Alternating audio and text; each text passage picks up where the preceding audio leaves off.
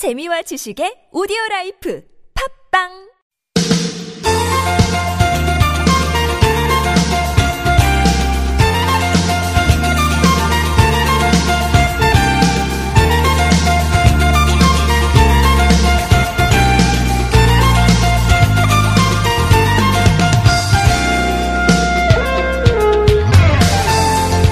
나무 심기에 제일 좋은 시기가 언제일까요? 중국 속담에 나무 심기에 제일 좋은 시기는 20년 전이었다. 그 다음으로 좋은 시기는 바로 지금이다. 네, 이런 말이 있습니다. 20년 전에 나무 심었다면 그 나무는 뭐 지금 키도 제법 크고 굵기도 제법 되겠죠. 꽃도 피우고 열매도 맺을 테니까 20년 자란 나무들이 모여있는 곳은 요즘 한창 우리 문제되는 공기정화 역할도 톡톡히 할 수 있을 겁니다. 그런데 그 다음으로 좋은 시기가 지금이라는 거죠. 예, 오늘 식목일 바로 나무 심는 날입니다.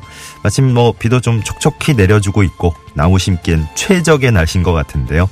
최선이 아니라면 차선으로 오늘 지금 나무를 심는다면 20년 뒤에는 더욱더 푸르른 풍경 우리가 만나볼 수 있겠죠.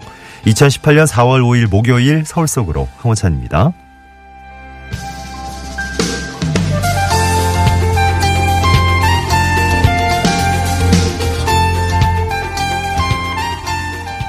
안녕하세요. 아나운서 황원찬입니다.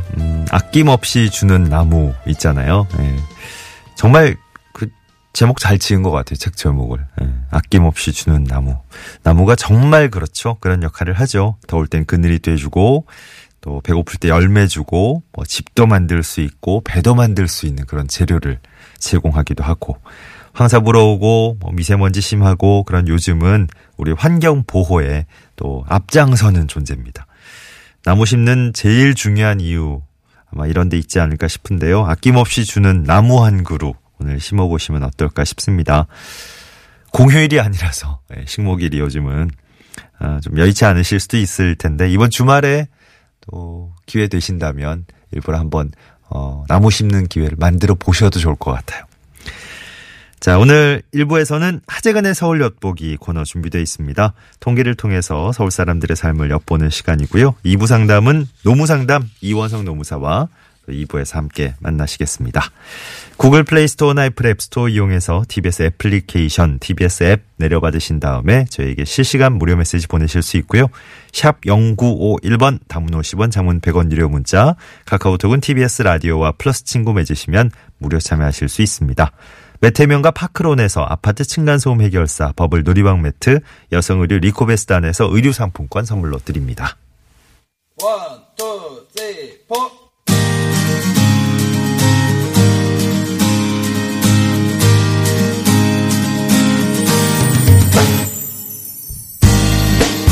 오늘의 TBS 게시판입니다. 여러분이 참여하실 수 있는 소식들 다양하게 묶어보겠습니다. 일자리 정보부터 알려드리죠. 서울시의회에서 입법조사요원 모집합니다. 17일부터 20일까지 온라인 지원받고요. 자세한 내용은 서울시의회 의정담당관으로 문의하시기 바랍니다. 서울시에서 기간제 근로자도 모집하는데요. 민요박물관의 학예 업무를 보조하게 될 거랍니다. 11일부터 13일까지 방문 지원만 여기는 받는군요. 자세한 내용은 서울시 박물관과로 문의하시죠.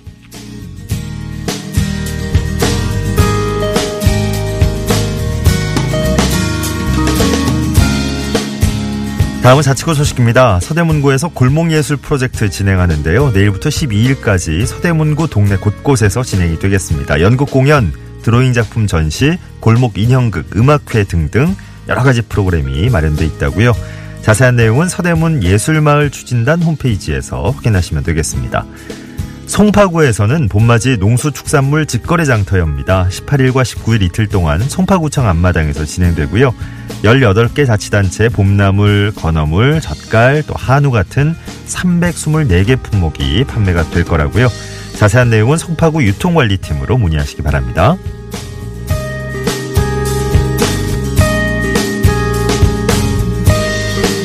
서울시에서 장애인 취업박람회입니다. 18일 오전 10시부터 서울 무역전시 컨벤션 센터에서 진행이 됩니다. 약 300개 사업체의 채용관 마련돼 있고요. 이력서 사진 촬영, 메이크업 같은 부대 행사도 마련됩니다.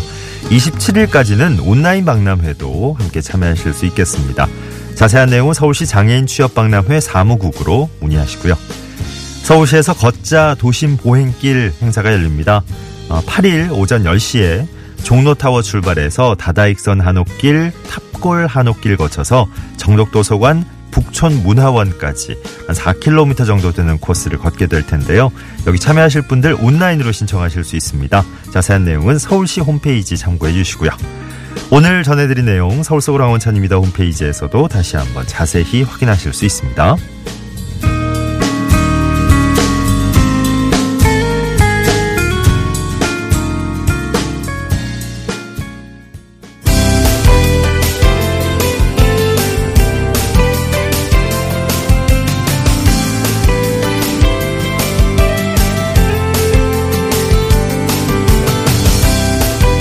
서울의 다양한 정책, 유익한 정보들 쉽게 친절하게 풀어드립니다. 친절한 과장님 순서입니다. 경영이 어려운 소상공인과 중소기업인들을 위한 융자지원제도 오늘 소개받으실 수 있겠네요. 자세한 내용을 서울시 소상공인과 이창현 팀장과 함께 얘기를 나눠보겠습니다. 팀장님 나와 계십니까? 예, 안녕하십니까. 네, 안녕하세요. 소상공인과 또 중소기업인들을 위한 자금 지원 내용인데요. 규모가 우선 어느 정도입니까? 네, 서울시는 자금 부족으로 어려움을 겪고 있는 소상공인과 중소기업들의 안정적인 자금 조달을 위해 올해 1조 원 규모의 중소기업 육성 자금을 2%에서 2.5% 수준의 저금리로 융자 지원합니다. 예. 특히 올해는 영세 소상공인 업체 근로자들을 위한 사회보험 가입 촉진 자금은 자금 수요를 감안해서 융자 지원 규모를 전년 대비 2배로 확대했고요. 융자금 상환의 거치 기간을 1년 더 늘려 재정 여건이 어려운 소상공인들의 조기 상환에 대한 부담을 덜어드릴 계획입니다. 예, 중소기업 육성 자금 제도가 이제 확대됐다 해도 지원 대상이 또 안 되는 분들도 계실 것 같아요. 이거 말고 또 다른 지원 정책들 좀 안내를 해주시겠습니까? 네, 제도권 금융을 이용하기 어려운 예비 창업자와 영세 소상공인들의 창업과 경영 안정에 필요한 자금을 무담보 저금리로 대출해주는 서울형 마이크로 크레딧을 운행 중인데요. 올해는 총 80억 규모로 지원합니다. 1인당 지원액은 창업자금의 경우 3천만 원 이내, 그리고 경영안정자금은 2천만 원 이내로 자기 자본과 신용등급에 따라 차등 지원되며, 예. 대출을 받은 소상공인은 1년 거치 후에 4년 균등 분할하여 상환하실 수 있습니다. 예, 서울형 마이크로 크레딧 소개를 해주셨는데 자금 지원뿐만이 아니고 또 사전, 사후에 도움을 받을 수 있는 프로그램도 있다 그러던데요. 네, 서울형 마이크로 크레딧 사업은 서민 금융 사업의 풍부한 경험과 전문성을 갖춘 민간 수행 기관이 지원 대상자에게 창업, 경제 교육부터 경영 컨설팅까지 성장 단계별 밀착 지원하여 경제적으로 자립할 수 있도록 지원합니다. 예. 한 예로, 네. 자금 지원 전에 창업에 신중을 기할 수 있도록 세무 회계 관리, 상권 분석 등의 창업 교육을 반드시 이수하셔야 하는데요. 자금 지원 후에는 매달 정기적으로 사업장을 방문해 맞춤형 컨설팅을 통해 자립 기반을 다질 수 있도록 돕고 있습니다. 예. 중소기업 육성 자금 그리고 서울형 마이크로 크레딧 오늘 소개를 해 주셨는데 이거 이용하실 분들 어떻게 하면 되는지 방법 좀 끝으로 정리해 주실까요? 네, 서울시 중소기업 육성자금은 가까운 서울시 내 17개 서울신용보증재단 영업점을 방문해 신청하실 수 있습니다. 고객센터 1577-6119나 서울신용보증재단 홈페이지를 통해 관할 영업점을 정확히 확인하신 뒤에 내방하시는 것이 좋고요. 예. 서울형 마이크로 크레딧 자금을 지원받고자 원하는 소상공인은 서울시 홈페이지를 통해 사업 수행 6개 기관을 확인하고 관련 기관에 전화 상담하신 후에 직접 방문하시면 되겠습니다. 네, 자 서울시 소상공인지원과 이창현 팀장 오늘 도움 말씀 주셨네요. 고맙습니다. 네, 감사합니다. 네, 고맙습니다. 오늘 저희 상암자락에는 비가 좀 살짝 내리고 있는데 여러분 계신 곳은 어떨지 모르겠네요. 식목일이고 절기상 봐도 또 오늘 청명입니다. 청명하진 않은 날씨지만 왠지 미세먼지로 요즘 좀 많이 고달팠는데 우리가 비가 내리면서 청명한 느낌은 더한 것 같아요. 내일 낮까지 전국적으로 비가 쭉 이어진다 그럽니다. 비구름 보니까 뭐 전국 곳곳에 골고루 지금 쫙 깔려 있네요. 지금은 중부지방 그리고 남해안 중심으로 비가 내리고 있는 것 같습니다. 아마 빗줄기가 내일 낮에 대부분 잦아들 것 같네요. 예. 비 덕분에 공기가 좀 깨끗한 것 같기도 하고 날은 좀 쌀쌀한 것 같기도 한데 그래도 뭐 기분 괜찮으시죠? 예. 날씨 좀 덥다 싶을 정도의 답답한 느낌보다는 훨씬 나은 것 같아요.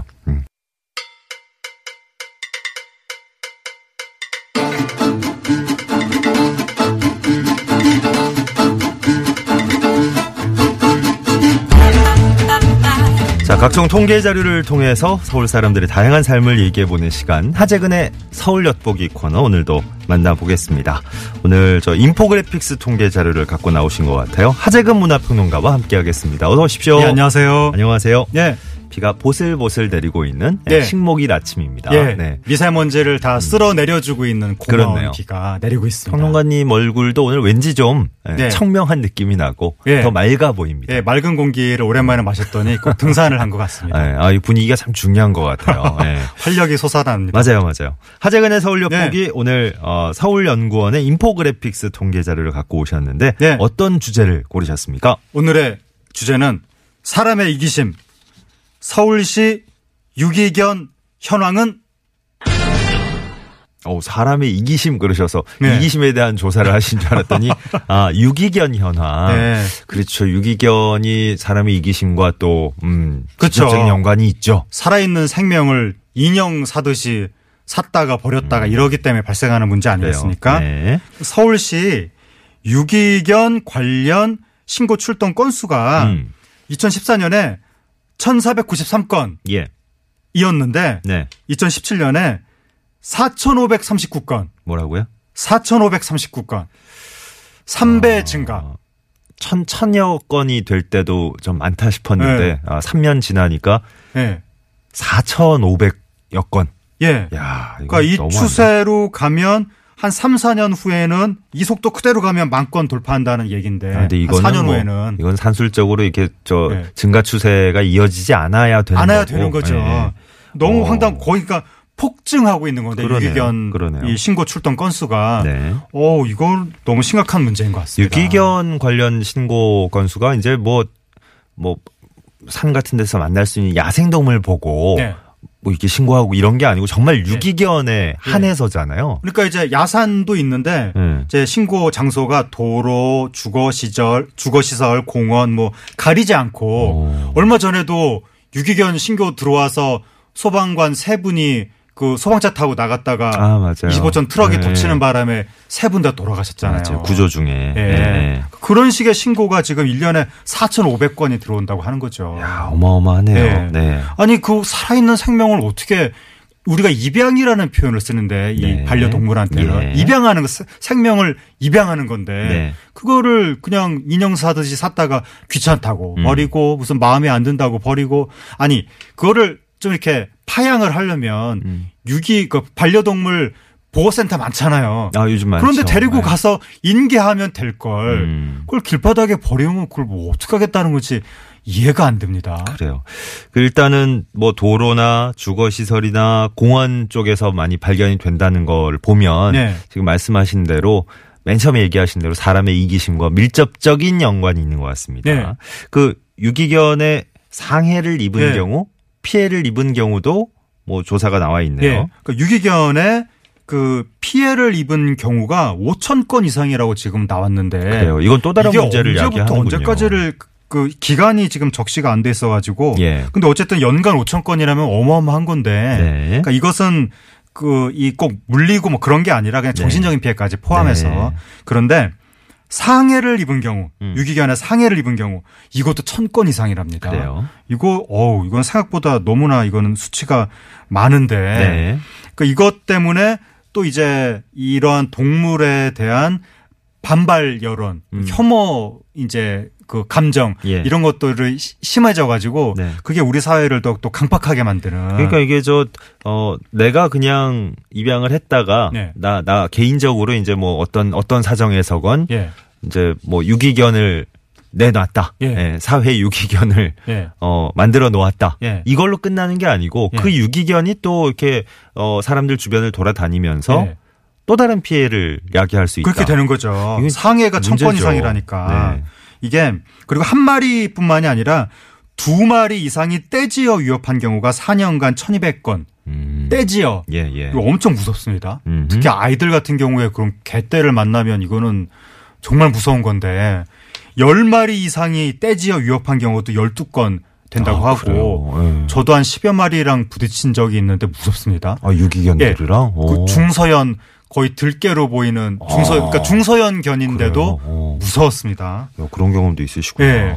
이 행동 수칙이 있잖아요. 절대로 무서워하는 티를 내면 안 된다. 그리고 막 도망가면 따라오잖아요. 예. 뛰어가서 도망가면 안 된다. 등 보이면서 쫓아가면. 예. 그래서 제가 속으로는 막 떨리면서도 막 하나도 안 무서운 듯이 태연하게 스쳐서 이렇게 걸어서 지나쳤는데 예. 옆에서 개들이 뭐 으르렁대면서 지나가는데 예. 되게 무섭더라고요. 예, 이제 일단 보통은 예. 뭐 성인들이라면 예. 개들보다 이제 체격이 좀 클 테니까 그쵸, 그쵸. 그냥 이제 큰 위협이 안 된다 싶으면 그네들도 네. 예, 공격 성향을 뭐 쉽게 내비치진 않는데 네. 어린아이들 같은 경우에는 또 말씀하신 그렇죠. 대로 위협이 크게 될 수 네. 있겠네요. 그러니까 짐승도 사람의 남성 여성을 구분하거든요. 그래서 힘이 약한 여성이나 아이들은 이게 또 그 개 입장에서 봤을 때도 이게 좀 타겟이 될 수가 있기 때문에 굉장히 위험한 것이고 누구에게든 위협이 될 수도 있겠네요. 그 예. 떼지어 몰려다니거나 예. 이러면 5마리 이상이 떼지어 위협한 장소가 제일 많은 게 산. 예. 산에서 저도 산에서 만났거든요. 아 그래요. 예. 그러니까 2번 만났습니다. 제가 산에서 대형견 2-3마리가 몰려다니는 거 한 번 봤고 멀찍이서 보고 무서워서 그거는 도망쳤고 그리고 중소형견 10여 마리랑 바로 모퉁이 돌자마자 맞부딪혀가지고 네. 도망을 못 치고 스쳐 지나갔었는데 저도 그런 일이 반려견들이 있었죠. 이제 뭐 이렇게 유기견이 되면 네. 산 쪽으로 많이 몰려가는군요. 그게 이제 북한산에서부터 그런 현상이 나타났다고 하는데 은평구에서 뉴타운 재개발할 때 그때 막 철거하고 거예요, 그때. 대대적으로 이주할 때 예. 그때 나왔던 뉴스가 많은 분들이 집에서 기르던 반려견을 이주하면서 데려가지 않고 방치하고 그냥 거예요. 갔다. 그런 얘기가 있는 거예요. 네. 인근에 북한산이 있다 보니까 그때 개들이 산으로 들어갔다. 그때부터 산에서 이른바 들개화된 이 들개라는 표현도 사실은 써야 되냐 말아야 되냐 논란이 있는데 맞아요. 그런 개들이 나타나서 이제 북한산뿐만이 아니라 인왕산, 백년산, 뭐 관악산, 도봉산, 삼성산 줄줄이 이제 퍼졌다. 예, 그런 얘기가 나오고 저 같은 경우는 이제 도봉산 쪽에서 개들이 두 번 마주쳤죠. 예. 그런데 문제가 처음에는 반려견, 유기견들인데 그 개들이 네.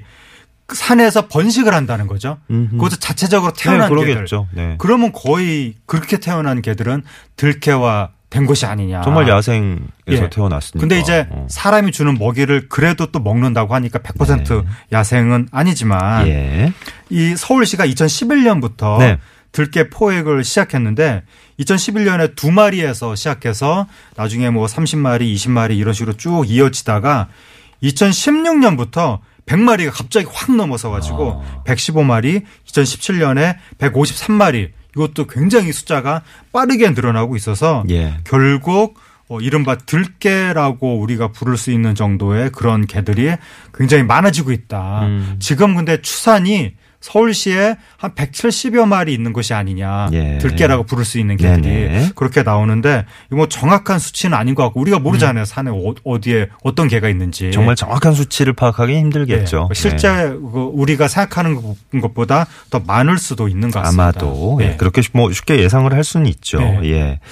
아, 3050번님도 우리나라도 반려동물 보호자에 대한 자격시험 제도가 좀 있었으면 좋겠네요. 애완견 시장 같은 데 가보면 그냥 물건처럼 매매하는 게 현실이니까 생명체가 아닌 그냥 살아있는 장난감 네. 정도로 인식이 되고 법적으로는 물건으로 규정돼 있는 실정이다 보니까 문제가 있다. 예. 이런 지적을 해 주셨네요. 정말 저 이해가 안 되는데 어떻게 살아있는 강아지를 장난감 인형이랑 똑같이 생각을 할까. 그러니까요. 저는 이해가 안 되는데 예. 근데 이게 이제 포획을 해달라라고 하는 민원이 빗발치는 거죠. 예. 근데 그것과 가지고도 또 논란이 있는데 그 이 동물 애호가분들이 이제 또 반대하는 거죠. 거기에. 왜요? 이제 그분 애호를 하시니까 왜 네네. 사람한테 책임 있는 거 아니냐. 그러니까. 사람이 버려놓고 네. 뭘 또 나중에 뭐 괴롭히느냐 이런 식으로 되는 거고. 포획을 하면 또 잡아 가두는 거니까. 예. 그리고 그 또 문제가 이제 이 산 인근의 지역 사회에서 지역 주민들끼리 논란이 있는데 예. 그 뭐가 문제가 있냐면 먹이를 주는 분들이 있는 거예요. 네. 네네네. 네. 뭐 고양이한테도 먹이 주잖아요. 예. 그런 식으로 이제 뭐 잔반, 사료 또 이제 등산객 분들이 음식물을 준다는 거죠.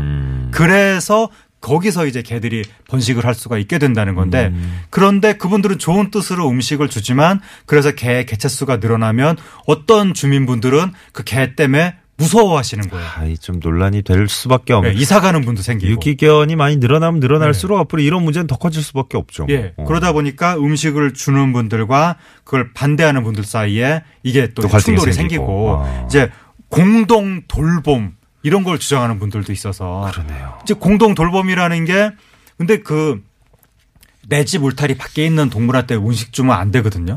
내가 책임질 게 아니잖아요. 그러니까요. 그 동물이 돌아다니다가 다른 사람한테는 누군가는 그걸 보고 무서워할 수도 있는데 그 동물을 보고. 그런데 내 울타리 밖에 있는 동물을 돌본다고 하면서 음식을 주면 이건 지역사회가 또 이제 갈라지는 또 논란거리가 되고. 예. 그래서 제일 좋은 건 이제 내 울타리 밖에 있는 동물한테 무작정 음식을 주는 게 아니라 예. 그 동물을 내가 책임지겠다라고 해서 내 울타리 안으로 들여오는 게 제일 좋은 거거든요. 또 함부로 그렇게 할 수도 없잖아요. 예. 이제 그러지 않은 상태에서 있다고. 음식을 주면 이게 문제가 맞아요. 되는 거죠. 예. 그래서 입양을 해야 된다 이런 얘기가 나오는데 알겠습니다. 그래서 이효리 씨 유기견 입양하고 예. 그런 게 이제 칭송을 받는 거고 문재인 대통령도 지금 예. 토리 예. 세계 최초의 유기견 퍼스트 도구 유기견 입양해서 청와대에 맞아요. 데리고 맞아요. 갔잖아요. 네. 이런 부분들을 우리가 한번 좀 생각해 볼 수 있는 것 같습니다. 동물보호법 보니까 애완견 유기한 그 주인은 벌금형 네. 규정이 돼 있네요. 네. 동물보호법상의 처벌받도록 돼 있는데 문제는 나중에 유기견을 우리가 찾아도 그 유기견을 보고 누가 버린 건지 알 수가 없잖아요. 저 등록제 같은 게 네. 아직까지 완전히 또 지켜지질 않고 있으니까. 네. 그죠. 그러니까 동물보호법상의 처벌 조항은 사실 현실적으로는 의미가 없는.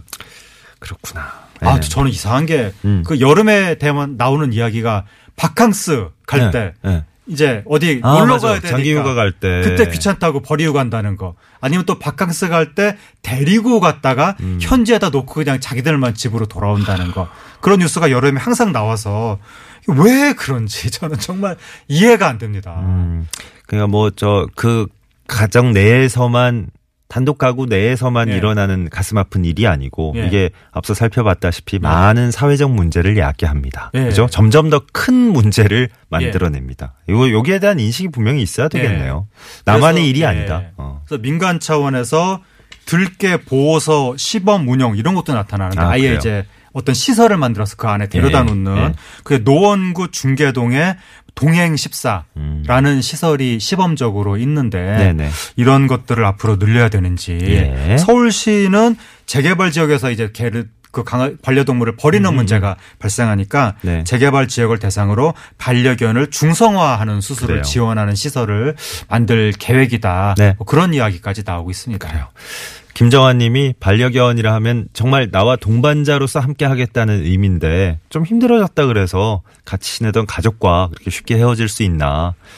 정말로 내 반려견이라 생각한다면 뭐 지금 예쁘다 이런 느낌보다는 앞으로 내가 얼마나 같이 해나갈 수 있나. 평생 같이 해나갈 수 있나. 이거를 먼저 좀 생각해 주셨으면 좋겠다는 바람을 남기셨네요. 예, 고맙습니다. 하재근의 서울 엿보기 오늘 인포그래픽스 자료를 통해서 서울의 유기견 현황 쭉 한번 짚어봤습니다. 고맙습니다. 감사합니다.